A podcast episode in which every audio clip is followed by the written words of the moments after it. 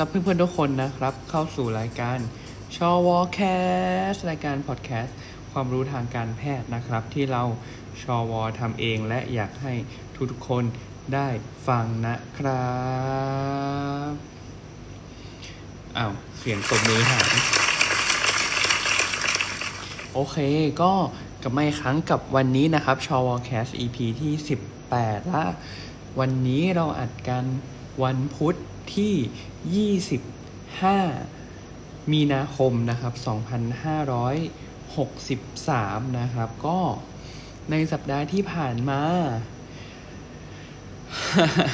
คงไม่มีเรื่องไหนเดือดไปกว่าเรื่องของโควิด -19 กันแล้วนะครับ ก็อัปเดตกันหน่อย วันนี้วันที่ 19 เนาะวันที่ 19 เอ้ย 19 เลยวะโควิด -19 โควิด 19เลยวันนี้วันที่ 25 เออวันที่ 25 นะครับ ก็ยอดติดเชื้อสะสม อันนี้เราเอามาจากเว็บของกรมควบคุมโรคนะครับ ยอดติดเชื้อสะสมวันนี้ 934 ราย เพิ่มขึ้นมา 107 รายนะครับ แล้วก็หายแล้ว 70 รายยังรักษาตัวอยู่ในโรงพยาบาล 860 ราย แล้วก็เสียชีวิต 4 รายนะครับ แล้วก็มีบุคลากรทางการแพทย์นะครับ เป็นหมอติดเชื้อทั้งหมด 6 รายแล้วนะครับ ในวันนี้ ก็ตอนนี้เนี่ยเชื้อก็ระบาดไปทุกภาคของประเทศไทยแล้วแต่ยังไม่ครบทุกจังหวัดเนาะยังมีจังหวัดที่ยังเหลือรอดอยู่อีกสักประมาณ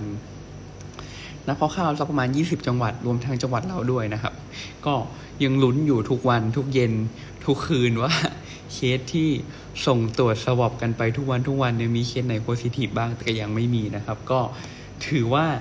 ยังเป็นจังหวัดที่โชคดีอยู่นะครับอะตบมือ คือไม่ได้ไม่ได้รู้สึกว่าแบบดีใจหรือว่าอะไรนะคือ ลึกๆก็รู้สึกกังวลเว้ยคือกังวลว่า คือเราอะมีความรู้สึกว่ามันอะต้องมีเคสแล้วเว้ยในจังหวัดเราอะแต่ว่ามันยังตรวจไม่เจอเฉยๆคือมันยังไม่มาตรวจหรือว่าอะไรอย่างเงี้ยหรือว่าอาจจะเป็นแค่มาซิมตอมไม่ได้มีอาการที่รุนแรงก็เลยไม่ได้มาตรวจเฉยๆซึ่งพอพอมันเป็นแบบนี้มันมันน่ากลัวตรงที่ว่าเขาไม่มาตรวจอะเขาไปแพ้ให้ใคร ก็ไม่รู้เว้ยเราก็ไม่รู้ว่าเขากักตัว14 วันหรือเปล่านะ เออเพราะฉะนั้นก็ บอกไม่ถูกเหมือนกันว่า อยากให้มีเคสหรือยังไม่อยากให้มีเคสนะ ก็ช่วงนี้ ใครที่กักตัวอยู่บ้านบ้าง 14 วัน หรือว่า work from home บ้าง ซึ่งเราทำไม่ได้ คือนั้นอยู่โรงพยาบาลเหมือนเป็นบ้านไปแล้วก็คือเหมือน work from home เหมือนกัน แต่ว่าก็ใครที่กักตัว 14 วันไม่รู้ว่า แบบใช้เวลาหมดไปกับอะไรกันบ้าง คืออย่างที่เราเล่าไปในสัปดาห์ที่แล้วเนาะว่าเอ่อ EP หนึ่งของ COVID 19 Diary เออเออพูดถึง COVID 19 Diary หน่อยก็ขอบคุณทุกคนมากที่เข้ามาฟังกันได้รับการตอบรับ ถือว่าดีมากๆเทียบกับทุกๆ EP ของชอวอแคสก็ขอบคุณมากๆ สัญญาว่าเห็น feedback แบบนี้ สัญญาว่าจะกลับมาทำ อีกในสัปดาห์ถัดไปนะครับ ก็จริง ๆ ก็มีเตรียมเรื่องไว้บ้างแล้ว คือคือโควิด19 Diary เนี่ยมันต้องมันต้องมีเรื่องเล่าไว้ยซึ่งคือ EP หนึ่งเราทำพอดแคสต์ EP หนึ่งเนี่ย EP หนึ่งเรามันจะประมาณสักสี่สี่สิบห้านาทีถึงหนึ่งชั่วโมงใช่ไหมเพราะฉะนั้นถ้าเรายังหาเรื่องให้เราเล่าให้มันถึงสี่สิบห้านาทีห้าสิบนาทีไม่ได้เราก็จะยังไม่ทำเลยเพราะฉะนั้นก็ ใครที่เราโควิดในทีเนียรี่อยู่ก็ไม่เป็นไรนะครับ ก็รอไปก่อนถ้ามีเมื่อไหร่เดี๋ยวจะอัปเดตให้ฟังกันแต่ว่า EP นี้กลับมาสู่ชอวอแคชอีกครั้งหนึ่งก็สำหรับเนื้อหาใน EP นี้ก็ตามเพลงที่เราเปิดไปตอนต้น EP เลยคือเพลงจังหวะหัวใจของคุณบี้นั่นเองนะครับ จริงๆอะเพลงนี้เป็นเพลงที่เราชอบมากนะเว้ยในในสมัยที่มันแบบออกมาใหม่ๆเราว่ารู้สึกว่าจังหวะมันสนุกอะเออเพลงมันเจ๋งแล้วก็ ทุกวันนี้ก็ยังชอบเพลงนี้อยู่นะครับแล้วก็สำหรับ EP นี้มีชื่อว่า EP จังหวะหัวใจ ถ้าถ้าเราอะไม่สามารถที่จะคิดชื่อที่มันดีกว่านี้ได้นะ ก็เอาชื่อนี้ไปก่อน เออก็รู้สึกว่าเอาชื่อ EP ชื่อจังหวะหัวใจไปก่อนนั่นเองนะครับ เพราะว่าคิดคิดชื่อ EP ที่มันดูน่าสนใจกว่านี้ยังไม่ได้นะ วันนี้นะ เออ ก็ก่อนที่จะไปเข้าเนื้อหานี่แหละ ก็อินโทรเล็กๆน้อยๆเนาะ ก็สำหรับสถานการณ์โควิดตอนนี้นะครับ อัปเดตนะวันนี้ก็เอ่อทางรัฐบาล ทางนายกเขาก็มามาพูดแล้วใช่ไหมวันนี้ในโทรทัศน์โลการเฉพาะกิจว่าประกาศเป็นอะไรนะ สถานการณ์ฉุกเฉินอะไรเงี้ยเป็นภาวะฉุกเฉินเออก็จะเริ่มหลังจากเที่ยงคืนของวันที่ 26 ก็คืออีกประมาณ 40 นาทีในเวลาจริงต่อจากนี้นะครับ เพราะตอนนี้เวลา5ทุ่ม 20 นาทีของวันที่ 25 มีนาแหละ ก็คิดว่าหลังจากนี้ก็คงจะทำให้สถานการณ์มันดีขึ้นได้นะ หมายถึงว่าแนวโน้มคนติดเชื้อน่าจะลดลงหรือเปล่าไม่รู้ แต่ว่าตอนนี้คือแบบในในทุกๆโรงพยาบาลก็ ก็มีการแบบเตรียมความพร้อมกันแบบเยอะมากๆ และสิ่งที่เห็นแล้วก็น่าเศร้านะขณะนี้ก็คือว่าแต่ละโรงพยาบาลอะออกมาขอรับบริจาคอุปกรณ์ทางการแพทย์มากมายโดยเฉพาะพวกชุด PPE N95 อะไรพวกเนี้ย อืม ซึ่งมันน่าเศร้าไหมที่แบบ แต่โรงพยาบาลต้องมาขอรับบริจาคบริจาคเองอะ่ะ เออ คือมัน มันไม่ควรจะเป็นแบบนั้นหรือเปล่าใช่ไหม อืม อะ ก็ไม่เป็นไรเนาะ ก็ ในเมื่อมันเป็นแบบนี้ก็ต้องเป็นแบบนี้ ก็สู้ๆกันไป หวังว่าจำนวนผู้ติดเชื้อจะไม่ได้ ไม่ได้สูงจนจนเกินกว่าที่ระบบ บริการสุขภาพของประเทศเรา หรือว่าระบบสาธารณสุขของประเทศเราจะรับไหวละกัน เพราะเราก็ไม่อยากให้มันเดินไปสู่จุดของของอิตาลีอะไรอย่างนี้ใช่ไหมซึ่ง เราเชื่อว่าเพื่อนๆที่ฟังพอดแคสต์คือเราเชื่อว่าในกลุ่มของคนที่ฟังพอดแคสต์อะน่าจะเป็นคนที่ค่อนข้างที่จะดูแลตัวเอง แล้วก็ค่อนข้างที่จะแบบมีความเข้าใจในสถานการณ์ ค่อนข้างสูงอยู่แล้วนะ อันนี้เราประเมินจากกลุ่มคนที่ฟังเราก็ คิดว่าเพื่อนๆน่าจะมีปัญหากัน แต่ว่า ถ้าช่วงนี้ใครที่มีปัญหาในเรื่องของรายได้ก็คงต้องอดทนไปก่อนนะครับ เพราะว่าช่วงนี้มันก็มันก็แย่ไปแต่ทุกอย่างอะเนาะเออ คือเข้าใจคนที่หาเช้ากินค่ำที่แบบที่แบบไม่มีรายได้อะไรเงี้ย ในขณะที่เรายังต้องทำงานทุกวันไม่ว่าสถานการณ์โลกกูจะเป็นตายยังไง กูยังเป็นชีพที่ต้องทำงานทุกวันอยู่ดี เพราะฉะนั้นก็อะค่อยๆสู้ ค่อยผ่านไปด้วยกันช่วยๆกันนะครับ แล้วก็ สำหรับอีพีนี้เรื่องจังหวะหัวใจจะเป็นเรื่องเกี่ยวกับอะไรยังไงก็เดี๋ยวไปฟังได้เลยครับ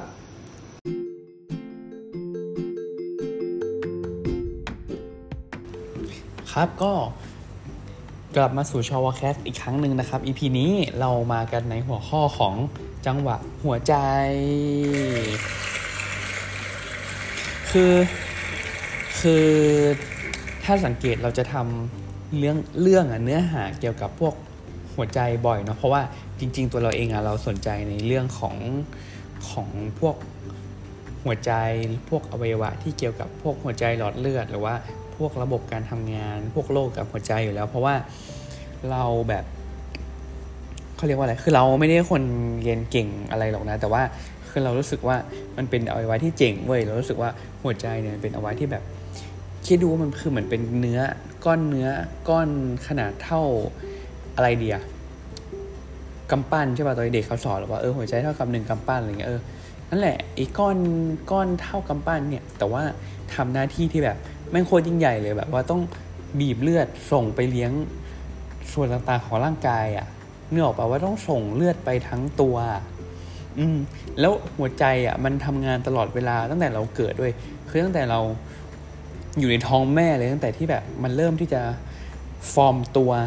อวัยวะที่เรียกว่าหัวใจขึ้นมาตั้งแต่เราอยู่ในท้องแม่ มันก็เริ่มทำงานบีบตัวตั้งแต่วันนั้นอะจนถึงวันที่เราตายเว้ยก็คือถ้าเราตายหัวใจเราก็ไม่เต้นถูกป่ะเออเพราะฉะนั้นเป็นอวัยวะที่แบบมหัศจรรย์มากที่มันทำงานตลอดเวลาไม่มีวันหยุดคิดดูว่าบางคนแบบสมมติอายุร้อยสิบปีอย่างเงี้ยคือ เนี่ยเป็นอวัยวะที่ทำงานตลอดเวลาไม่เคยหยุดเลยนะ อืมด้วยความมหัศจรรย์ของมันเนี่ย เราก็เลยมีความรู้สึกว่าเออมันเป็นอวัยวะที่เจ๋งเว้ยแล้วมันก็มีมีเรื่องราวมากมายให้แบบให้ได้เรียนรู้อะไรเงี้ยให้ได้ศึกษาเราก็เลยค่อนข้างจะสนใจเรื่องของหัวใจ แต่ว่าหัวใจเนี่ยเป็นอวัยวะที่ยากนะเนื้อหาเกี่ยวกับโรคของหัวใจหรือว่าอวัยวะหัวใจเนี่ยมันมันเป็นเรื่องหาที่ยาก อืมซึ่งเราก็ ใช้เวลาว่างเนี่ยอ่านเรื่องพวกนี้บ่อยแล้วกัน เพราะว่าเราเราสนใจอาจจะจำได้ไม่ได้ทั้งหมดอะไรเงี้ยอืมก็วันนี้หัวข้อจังหวะหัวใจเนี่ยเราจะมาพูดถึงอะไรใช่ไหมเราก็จะมาพูดถึงโรค หรือว่าภาวะที่มีการเต้นผิดจังหวะ อืมเต้นผิดจังหวะของของหัวใจ คือหลาย ๆ ครั้งเราอาจจะเจอ คนที่มาด้วยอาการที่บอกว่าเนี่ยมีอาการใจสั่นหายใจไม่อิ่มเจ็บแน่นหน้าอก มีวูบหน้ามืดอะไรเงี้ย อืม ซึ่งหลาย ๆ ครั้งเนี่ย อาการเหล่านี้ที่ที่ที่คนไข้พูดมา มันอาจจะเกิดจากภาวะที่มีการเต้นผิดจังหวะของหัวใจก็ได้ เพราะฉะนั้นเนี่ยวันนี้เราจะมามาคุยกันว่าไอหัวใจที่มันเต้นผิดจังหวะเนี่ยมันมันมีแบบไหนบ้างใช่ไหม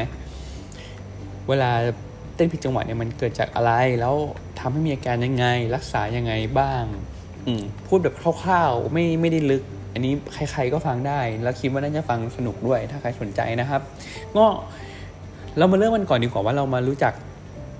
อวัยวะที่เรียกว่าหัวใจก่อนละกัน หรือว่าอนาโตมีของหัวใจเนี่ย คือที่เราเคยเรียนตอนเด็กเนาะหัวใจเขาบอกว่าหัวใจมีสี่ห้องใช่ไหมมีห้องบนสองห้อง ห้องล่างสองห้อง แบ่งเป็น ซ้ายกับขวา อืมตอนเด็กเราก็จะได้เรียนว่าเนี่ยหัวใจฝั่งขวา บีบเลือดดำไปปอด เพื่อไปฟอกที่ปอดใช่ไหมครับ ส่วนหัวใจห้องซ้าย บีบเลือดแดงที่ฟอกเสร็จแล้วจากปอดเนี่ยรับมาที่หัวใจห้องซ้าย แล้วก็บีบไปเลี้ยงส่วนต่างๆของร่างกาย ทีนี้เรามามาลงดีเทลหน่อยกันว่า ตัวของหัวใจเราเนี่ย ผนังหัวใจเราเนี่ยมันประกอบด้วยด้วยเนื้อเยื่อทั้งหมดสามชั้นก็คือ ชั้นนอกสุดก็คือ epicardium ชั้นกลางคือกล้ามเนื้อหัวใจเนี่ยเรียกว่า myocardium แล้วก็ชั้นในสุดที่มันบุอยู่ด้านในเนี่ยคือส่วนของ endocardium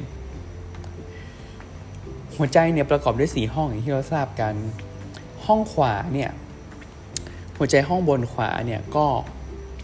จะรับเลือดมาจาก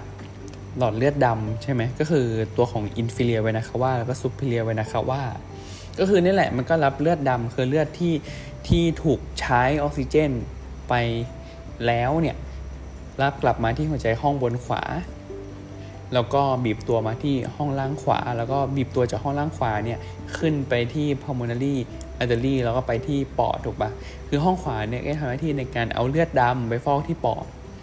อืมเพราะฉะนั้น มันบีบแค่จากหัวใจไปปอดมันใกล้กันนิดเดียว ฉะนั้นก็ตัวของหัวใจห้องขวาเนี่ยมันก็จะไม่ได้มีผนังหนาหรือว่าแข็งแรงอะไรมากมาย หัวใจห้องขวาเนี่ยก็จะมีลิ้นหัวใจอยู่ 2 ลิ้นใช่ไหมครับ ลิ้นที่กั้นระหว่างหัวใจห้องบนกับห้องล่าง ก็คือตัวของไตรคัสปิดวาลแล้วก็ลิ้นหัวใจที่กั้นระหว่างห้องล่าง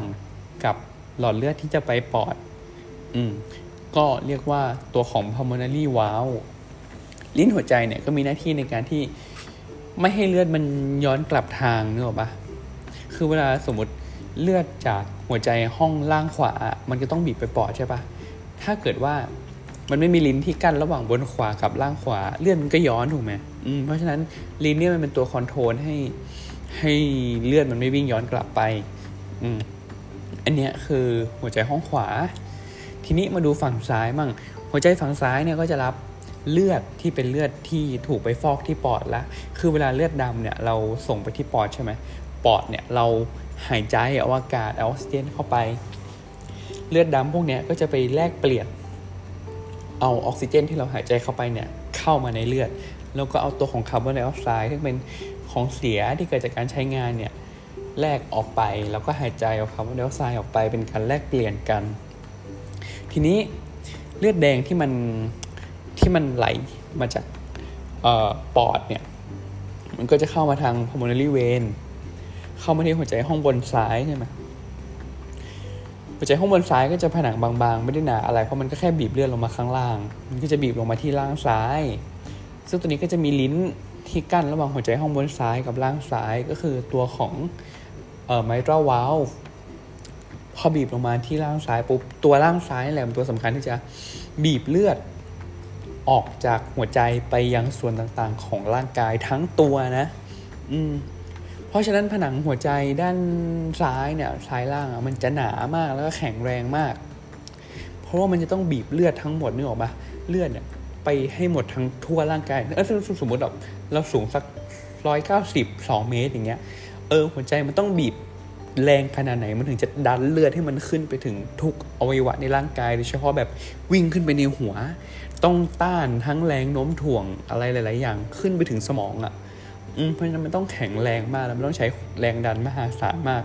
หัวใจห้องล่างซ้ายเนี่ยมันก็จะบีบเลือด ขึ้นไปที่หลอดเลือดแดงใหญ่ที่เราเรียกว่าเอออตาซึ่งตัวนี้มันก็จะมีลิ้นหัวใจที่กลั้นระหว่างกั้นระหว่างตัวของหัวใจห้องล่างซ้ายกับเอออตาเรียกว่า เออติกวาลซึ่งมันก็จะบีบเลือดปริมาณมหาศาลเนี่ยพุ่งออกไปอย่างรุนแรงและรวดเร็วไปยังส่วนต่างๆของร่างกาย เพราะฉะนั้นไม่ต้องแปลกใจเวลาที่เราดูหนังอะไรเงี้ยแบบเคยเห็นแบบหนังว่าใครคนโดนตัดคอปะโดนตัดคอแบบเลือดพุ่งฟู่อย่างเงี้ยอืมคือนั่นแหละมันคือ ความแรงของนี่หรอกปะเลือดที่วิ่งออกจากหัวใจ แล้วมันวิ่งปุ้งออกไปข้างนอกเนี่ยคือมันแรงมาก อืม อะ อันนี้คืออันนั้นตัวมิทั่วๆไปละกัน อะ แล้วสมมติใครสงสัยว่า เออ แล้วตัวของกล้ามเนื้อหัวใจอะตัวมันเองอะมัน มันได้พลังงานมาจากไหนวะ นึกออกปะก็มันบีบเลือดไปเลี้ยงส่วนต่างๆของร่างกายแล้ว แล้วเลือดที่ไหนไปเลี้ยงหัวใจ อืม ก็คือจริง ๆ ตัวของหัวใจมันจะมีหลอดเลือดหัวใจ เป็นหลอดเลือดที่เอาเลือดไปเลี้ยงตัวของหัวใจทีหนึ่ง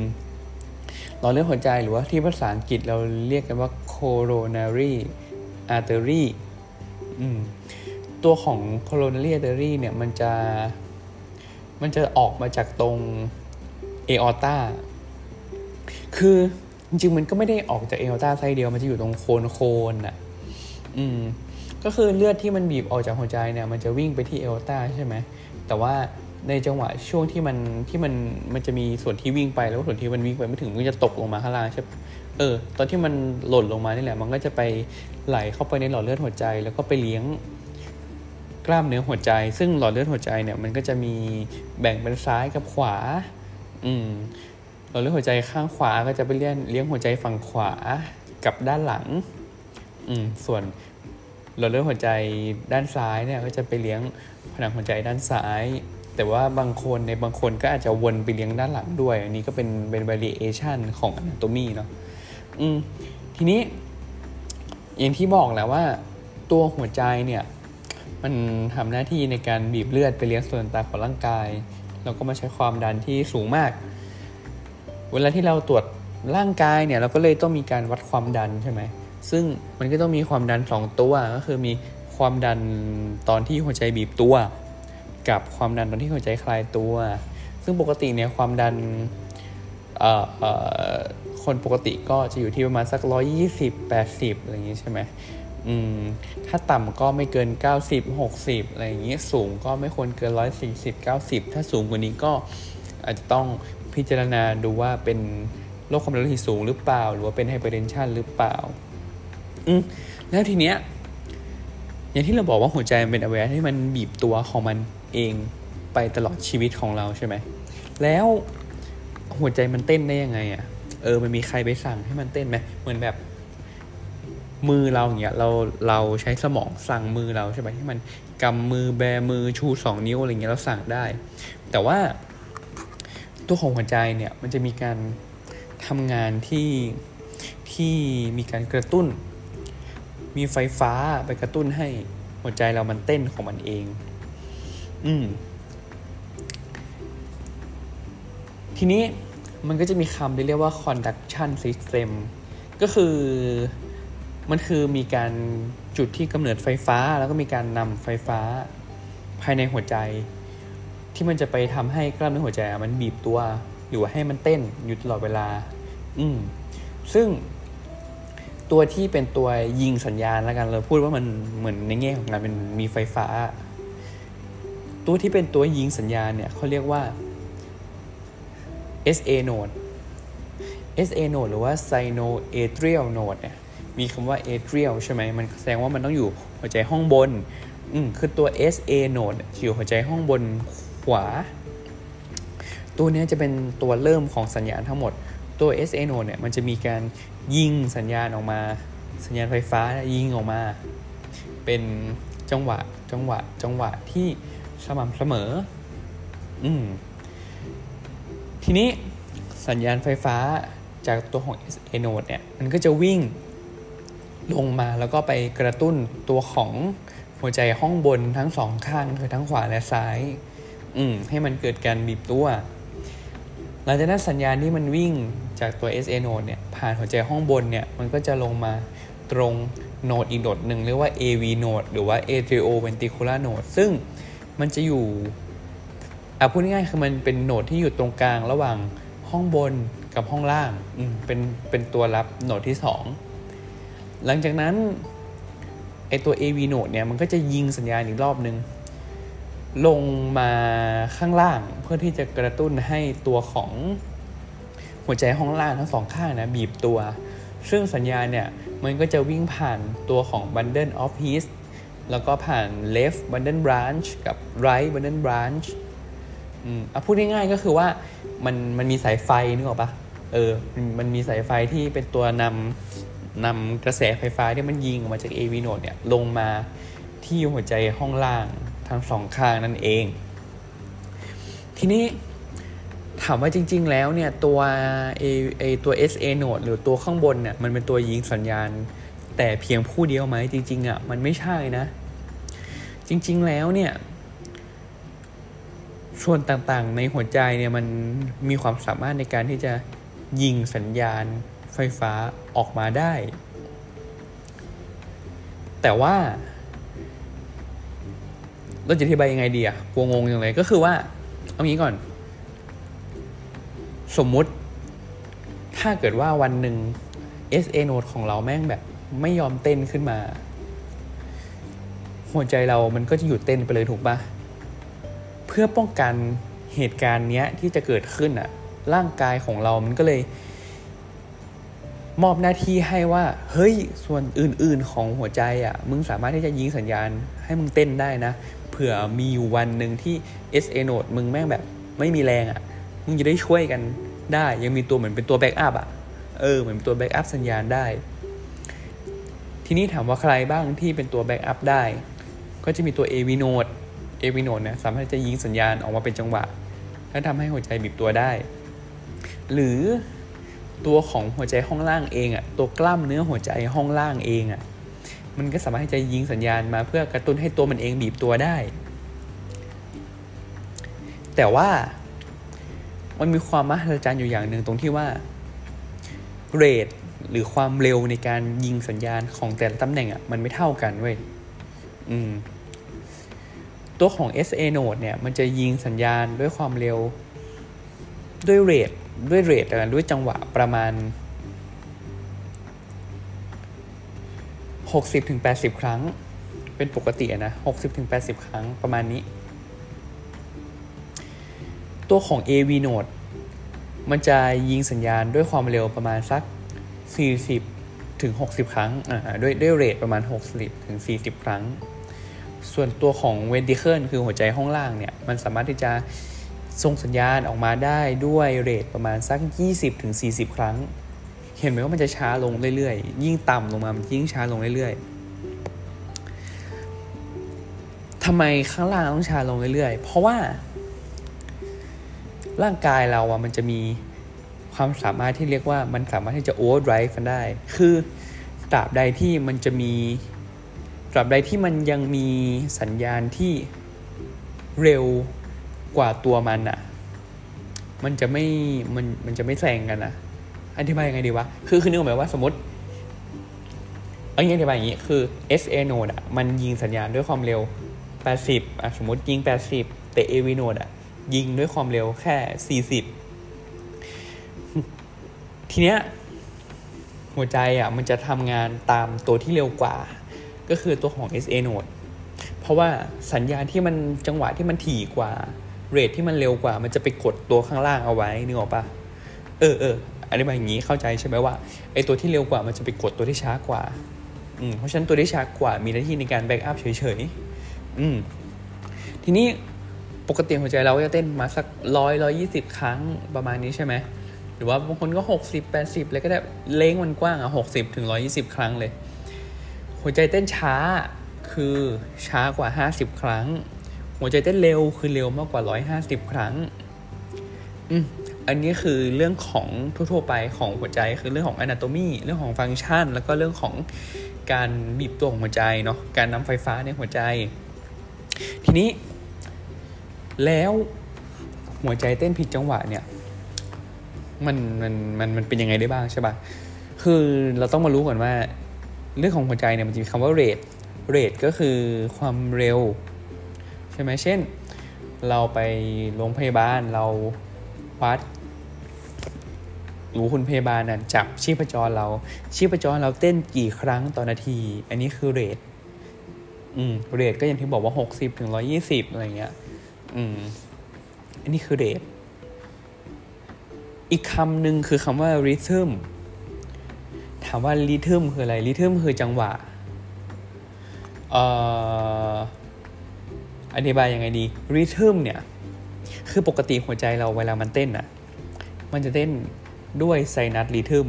คือเป็นริทึมที่เกิดจากตัว SA node อืมเพราะ SA node คือ sinoatrial node ใช่ปะอืมหัวใจของคนปกติจะเต้นด้วยจังหวะที่เรียกว่า normal sinus rhythm คือ มันจะเป็นจังหวะที่สม่ำเสมอ ด้วยเรทประมาณ 60-120 ครั้ง อืมทีนี้เขาจะแปลว่าเรทก็คือหนึ่งหนึ่งหนึ่งนาทีเต้นได้กี่ครั้ง แต่ริทึมคือจังหวะว่ามันมีจังหวะเป็นยังไงสม่ำเสมอหรือไม่สม่ำเสมอ คนปกติเนี่ยมันก็จะเต้นสม่ำเสมอใช่ไหมมันก็จะเต้นตุบตุบตุบตุบตุบตุบตุบตุบคือมันก็จะเต้นด้วยจังหวะที่สม่ำเสมอ อืมอันนี้คือเรทเอ้ยนี่คือริทึมแล้วก็เรียกว่า regular rhythm อืมก็คือเรทมันสม่ำเสมอดี แต่มันจะมีหัวใจเต้นผิดจังหวะที่มันจะเต้นเป็น เอ่ออะไรงี้คนไม่ได้เต้นเป็นอย่างนี้ใช่ไหมคือคนปกติเต้นอย่างนี้ ใช่ไหมแต่บางคนน่ะที่หัวใจเต้นผิดจังหวะเขาจะเต้นแบบนี้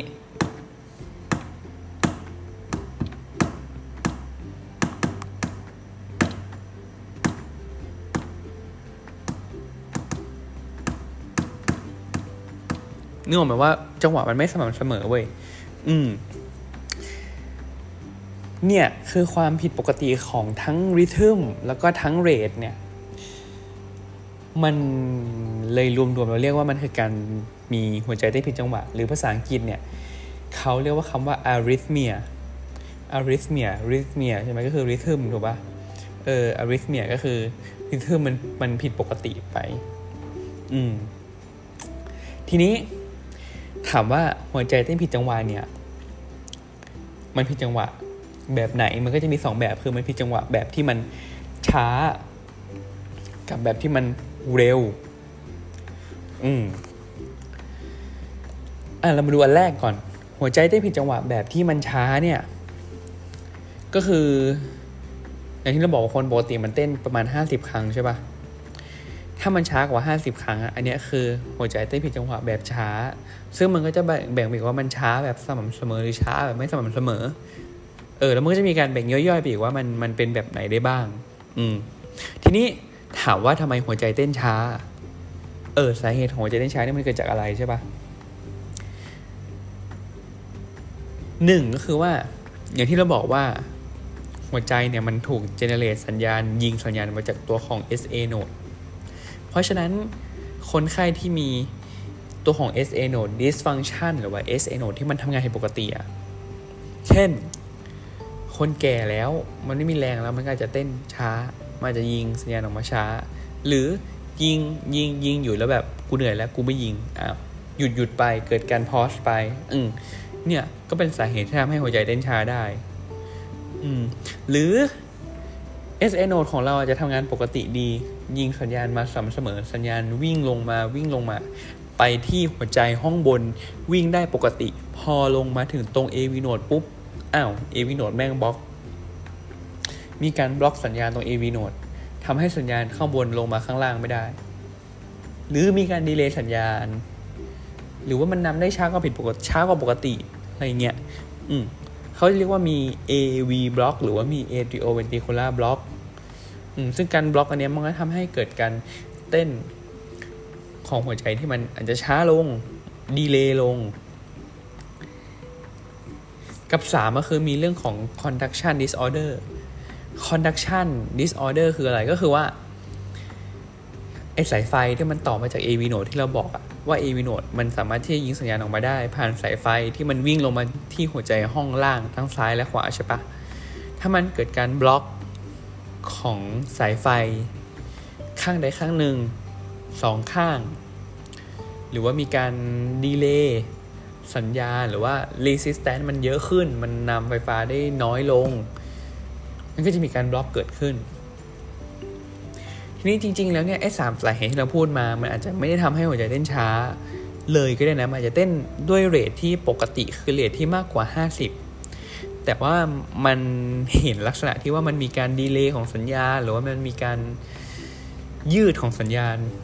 อืมซึ่ง ถามว่าพวกนี้เราจะวินิจฉัยยังไงเราก็ต้องวินิจฉัยจาก EKG หรือว่าคลื่นไฟฟ้าหัวใจใช่ไหมที่เราต้องทำเพื่อที่จะดูว่ามันมีลักษณะของการยืดหรือเปล่า การบล็อกหรือเปล่าการดีเลย์หรือเปล่า ทีนี้ใน EKG เราจะเห็นอะไรได้บ้าง ก็อาจจะเห็นเป็นลักษณะของ sinus pause sinus arrest หรือว่ามีเรื่องของ AV block ซึ่ง AV block มันก็จะมีหลายดีกรีไว้ยมันอาจจะมีแค่ first degree คืออาจจะแค่ทำให้มันยืดเฉยๆ หรือว่า second degree ที่มันจะทำให้ยืดยืดยืดแล้วยืดจนนำไม่ได้เลยเวลาเราเห็นอะปกติขึ้นหัวใจเราจะเห็นตัวที่มันมาจากห้องบนใช่ปะที่มันส่งสัญญาณมา แล้วจะเห็นสัญญาณที่เป็นสัญญาณที่มาจากตัวของ AV node ลงมาห้องล่าง มันจะมีสัญญาณสองจังหวะ ซึ่งบางทีเราอาจจะเห็นสัญญาณสองจังหวะเนี้ยมันยืดห่างจากกัน เพราะมันมีการดีเลย์หรือบางทียืดยืดยืดแล้วแบบห้องบนเต้น แต่ห้องล่างไม่เต้นเลย เพราะว่าสัญญาณมันมันโดนบล็อกไปเลยอะไรเงี้ย หรือว่า bundle branch block ก็คือ ไอสายไฟข้างล่างที่เราบอกอะสายไฟของหัวใจห้องล่างมันถูกบล็อกเราก็จะเห็นลักษณะของคลื่นไฟฟ้าหัวใจที่มีลักษณะที่มันอาจจะมีตัวกว้างผิดปกติ หรือว่าจะมีลักษณะที่มันมันในใบไงนี้คือคือคือมันไม่ปกติอะเออเดี๋ยวจะงง เออ ทีนี้คนที่ไข้ที่มีเรื่องของหัวใจเต้นช้าผิดปกติ มีการบล็อก มีการยืดเนี่ยเขาจะมีอาการอะไรได้บ้าง คือบางคนอะก็ไม่มีสัญไม่มีอาการอะไรนะเออคือแบบสบายดีอยู่ได้ ไม่มีปัญหาอะไร แต่ว่าบางคนก็อาจจะมีอาการเหนื่อย มีอาการวูบหน้ามืด หรืออย่างมากเลยก็อาจจะช็อกไปเลยก็ได้ คือถามว่าอาการมันเกิดจากอะไรก็มันก็เกิดจากการที่พอหัวใจมันบีบตัวช้าใช่ปะ มันก็ส่งเลือดออกไปได้น้อยกว่าปกตินึกไว้ปกติสมมติเราเต้นร้อยครั้งอย่างเงี้ยมันก็บีบหัวใจหัวใจมันก็บีบเลือดออกไปได้แบบร้อยที แต่สมมติหัวใจเราเต้นแค่สามสิบทีมันก็บีบเลือดออกไปนิดเดียว ทีนี้เลือดมันไปสมองไม่พอเลือดไปเลี้ยงสมองไม่พอก็เกิดอาการวูบหน้ามืดหมดสติได้ อืมหรือว่าถ้าเลือดไปเลี้ยงอวัยวะต่างๆไม่พอก็อาจจะทำให้เกิดการล้มเหลวของอวัยวะต่างๆ เช่นอาจจะมีไตวายก็ได้เป็นต้น อืม ซึ่ง แล้วเราจะรักษายังไงหนึ่งคือเราต้องมารักษาที่สาเหตุก่อน คือมันมีโรคหลายโรคที่มันทำให้เกิดการเต้นหัวใจที่ช้าเกิดการบล็อกของสัญญาณได้ เช่น การที่มีระดับของเกลือแร่บางอย่างที่มันผิดปกติ การมีโรคบางอย่างที่มันไปทำให้สัญญาณมันผิดปกติ เช่น อาจจะมีการแบบไปสะสมของสารบางอย่าง ที่ไปสะสมในหัวใจแล้วมันไปขวางทาง หรือมันไปทำให้การนำไฟฟ้านำสัญญาณนะมันแย่ลงอะไรเงี้ยหรือบางทีก็อาจจะเป็นแค่ว่าเป็นพอเป็นคนแก่ก็ได้เป็นคนแก่ปุ๊บอะไรอะไรมันก็โรยลาถูกปะไซนัสมันก็ยิงไม่ดีบ้าง หรือว่าสายไฟมันเริ่มไม่ดีบางเริ่มสึกบ้างอะก็เป็นไปได้ แล้วก็ต้องไปแก้ที่สาเหตุ ถ้าอะไรที่มันเป็นสาเหตุที่เราแก้ได้เราก็ไปแก้ ถ้าเกิดเราแก้สาเหตุไม่ได้อะมันก็มีสองอย่างก็คือหนึ่ง เราคงต้องให้ยาที่มันไปกระตุ้นการทำงานของโนดต่างๆ ของหัวใจให้มันสามารถที่จะทำงานได้ดีขึ้น บีบตัวได้เร็วขึ้นยิงสัญญาณออกมาได้ได้มากขึ้น หรือถ้าไม่กินยาไม่อยากกินยาก็ใส่เครื่องกระตุ้นหัวใจ หรือว่าที่เรียกว่าเพสเมเกอร์ก็มันก็จะเป็นเครื่องที่ฝังเข้าไปในในร่างกายของเรานี่แหละ มันก็จะมีสายโยงเข้าไปในหัวใจ แล้วก็ต่อเข้าไปอาจจะมีสองสายคืออยู่ห้องบนกับห้องล่าง หรืออาจจะมีสายเดียวอยู่ห้องล่างอย่างเดียว แล้วคอยเป็นตัวที่ยิงสัญญาณ อืมคือสมมติถ้า sinus เราไม่ดีใช่ไหม SA โนดไม่ดี ก็ให้เครื่องเนี่ยเป็นตัวยิงสัญญาณเองเลย เออ กูยิงให้ กูก็ยิงเป็นจังหวะของกูอย่างนี้อย่างนี้หรือจะเครื่องอาจจะทำหน้าที่ backup เฉยๆ เช่นบางคนที่เขาอาจจะไม่ได้เต้นช้าตลอดเวลา แต่อาจจะเต้นช้าเป็นช่วงๆอะไรเงี้ย เครื่องมันอาจจะถูกตั้งไว้ว่า เออเนี่ย ถ้าเกิดว่าหัวใจเต้นน้อยกว่า 60 ครั้งนะ ให้เครื่องมาทำงานคือมันคือเหมือนเราตั้ง backup ไว้ที่ 60เนี่ยถ้าหัวใจเต้นช้ากว่า 60 เมื่อไหร่เครื่องนี้จะเป็นตัวยิงสัญญาณแทน อะไรอย่างนี้เป็นต้นอะก็จบไปแล้วสำหรับเรื่องแรกก็คือเรื่องของ Brady Arrhythmia หรือว่าหัวใจเต้นช้านั่นเองนะครับเออ นี่คือกะว่าจะทำ EP นี้ให้มัน ให้คนธรรมดาฟังง่ายพูดไปพูดมาแม่งกลายเป็นว่าแบบว่า หัวบวมเฉยเลยอะงงเฉยเลยอะอะไรวะอะไม่เป็นไร ก็ใครทนฟังได้ก็ทนฟังกันนะครับ ก็ต่อไปก็คือเมื่อกี้เต้นช้าแล้วใช่ปะต่อไปหัวใจเต้นเร็ว อืมหัวใจเต้นเร็วหรือว่า tachy arrhythmia นั่นเอง หัวใจเต้นเร็วเนี่ยมันเกิดจากอะไรได้บ้าง กลไกของหัวใจเต้นเร็วเนี่ย มันเกิดได้ 3 อย่างหนึ่งก็คือ abnormal automaticity อะคืออย่างที่บอกว่าตัวของไซนัสเนี่ยหรือว่า SA node เนี่ย มันจินเนเรตลิทึมออกมา ด้วยความเร็วระดับหนึ่ง ซึ่งการที่มันสามารถจะเจเนเรตสัญญาณออกมาเอง ได้เป็นจังหวะจังหวะจังหวะอย่างเงี้ย เขาเรียกว่ามันมีคุณสมบัติคือมันมี automaticity คือมันสามารถจะ generate สัญญาณได้โดยอัตโนมัติของมันเรื่อยๆเรื่อยๆเรื่อยๆทีนี้ถามว่าแอบ normal automaticity คืออะไรคือ หมายถึงว่ามันมี automaticity ที่ผิดปกติไปมันอาจจะเร็วขึ้น หรือบางทีอาจจะไม่ใช่ตัว sinus เองที่เป็นตัวยิงสัญญาณ อาจจะเป็น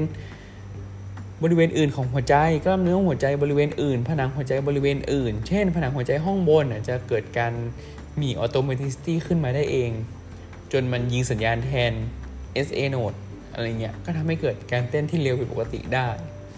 อืมสองก็คือพวก trigger activity ก็คือมันมีอะไรสักอย่างไปกระตุ้นให้มันเต้น อืม กับสุดท้ายก็คือ re-entry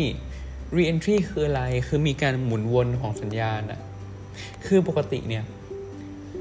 เวลาไฟฟ้ามันวิ่งมันก็จะวิ่งจากจาก SNO ลงมาข้างล่างถูกปะแล้วก็ไปกระตุ้นใช่ปะแต่สมมติถ้ามันถ้ามันเกิดความปกติ เช่น มันมีจุดจุดหนึ่งที่มันเกิดการวิ่งวนของสัญญาณอะแล้วทำให้การวิ่งวนนั้นนะมันเป็นตัวยิงสัญญาณแทน อืม เช่นอธิบายยังไงดีเอ่อไม่ต้องดูรูปว่าไม่ต้องรู้ว่าเรื่องเรียนที่เนี่ย ก็คือ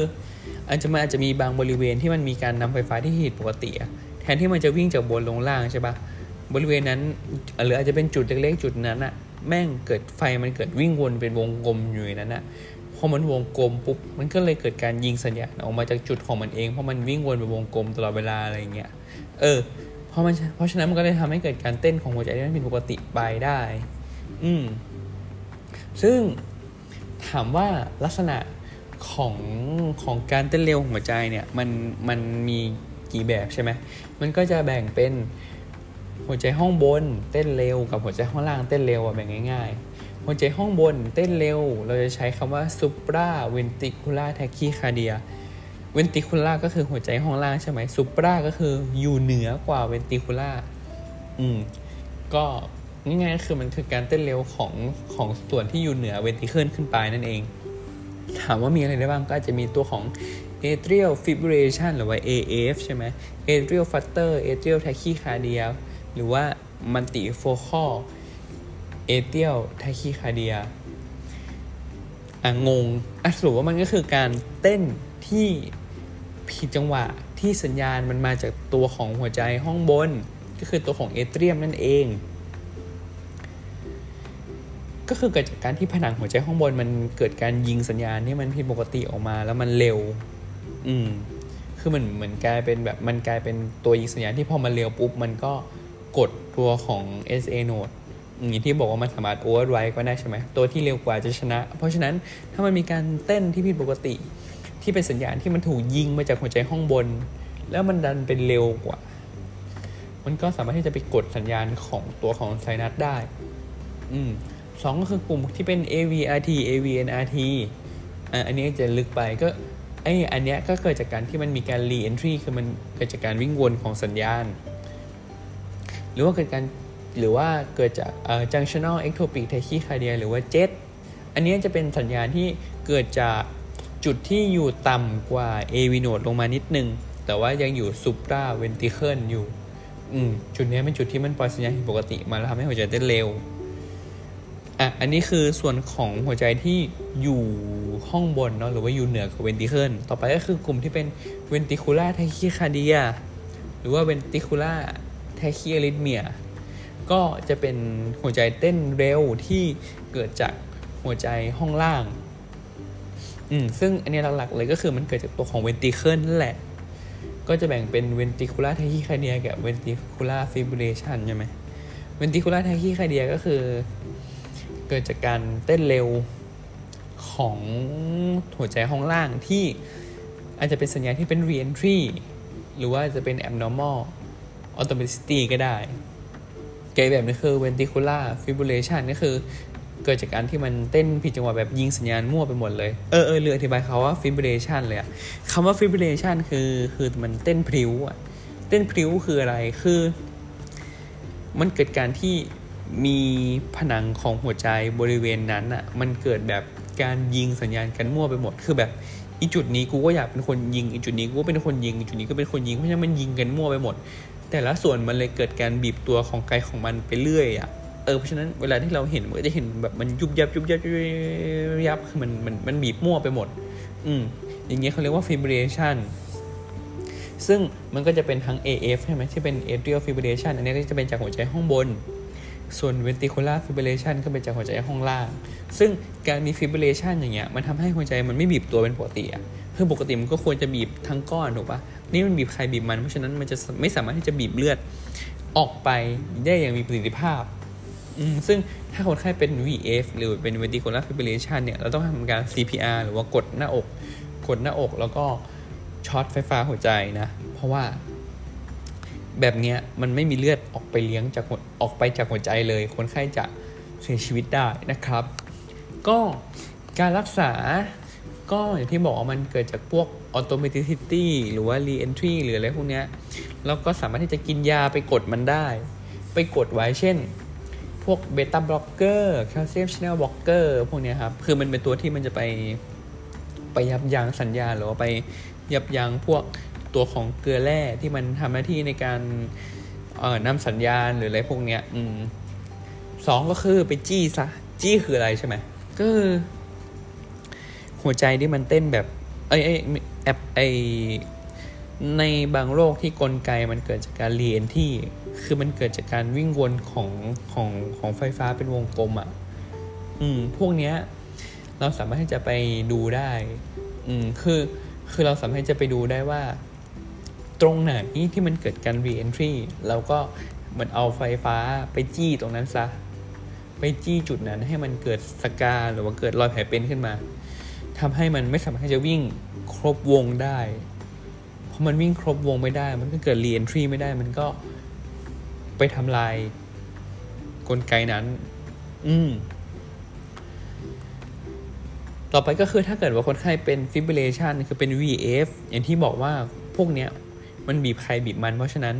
หัวใจมันจะไม่ไม่สามารถบีบตัวได้เลย เลือดไม่ออกไปจากหัวใจ เพราะฉะนั้นอันเนี้ยถือเป็นภาวะ cardiac arrest หรือว่าหัวใจไม่เต้นแบบหนึ่งซึ่งต้องทำการกดนวดหัวใจหรือว่าการ CPR นอกจาก CPR แล้วก็จะมีอีกอย่างหนึ่งก็คือ การช็อตไฟฟ้าหัวใจ อืม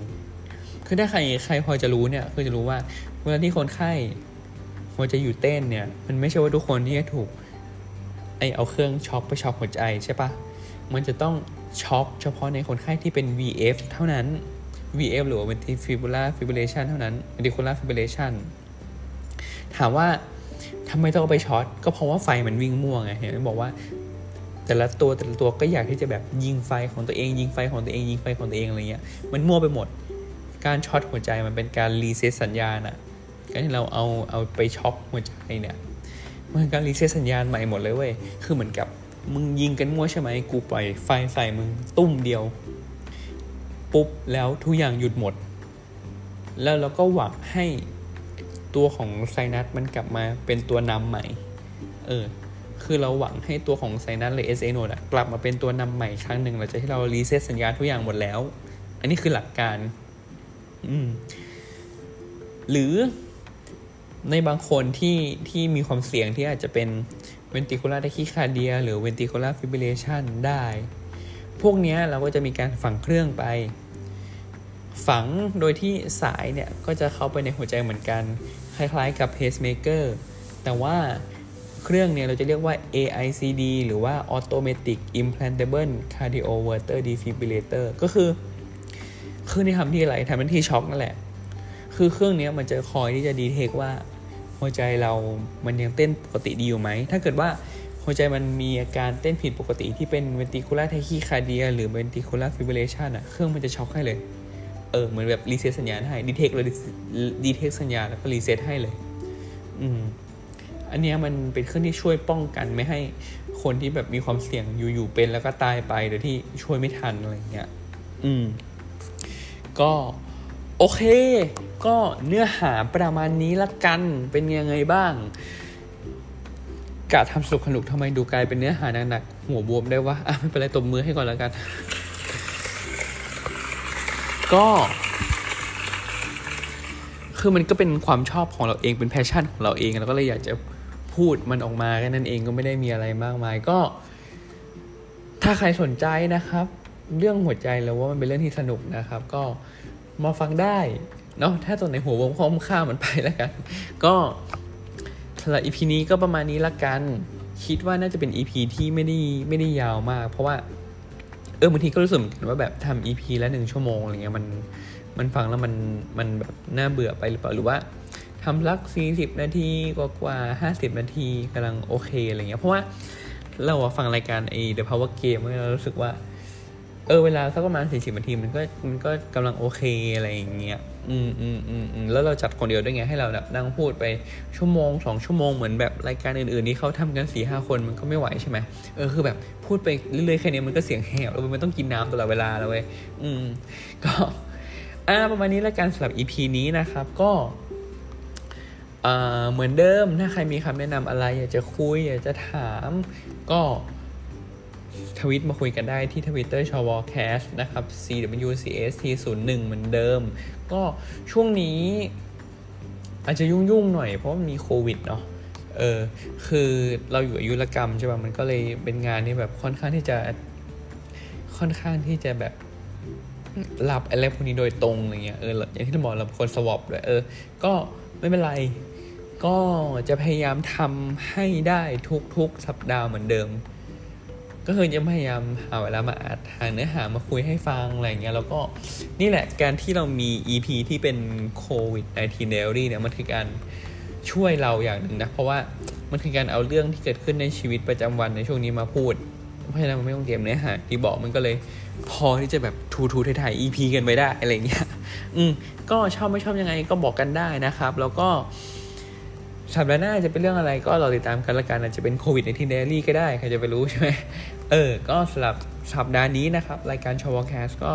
ขอลาไปก่อนตอนนี้เวลาเที่ยงคืนกว่าและ เดี๋ยวคงต้องไปนอนล้วหรือว่าจะดูซีรีส์ก่อนก็ไม่รู้ เออ ก็เจอกันใหม่สัปดาห์หน้านะครับสำหรับ EP นี้ก็ลาไปก่อนสวัสดีครับ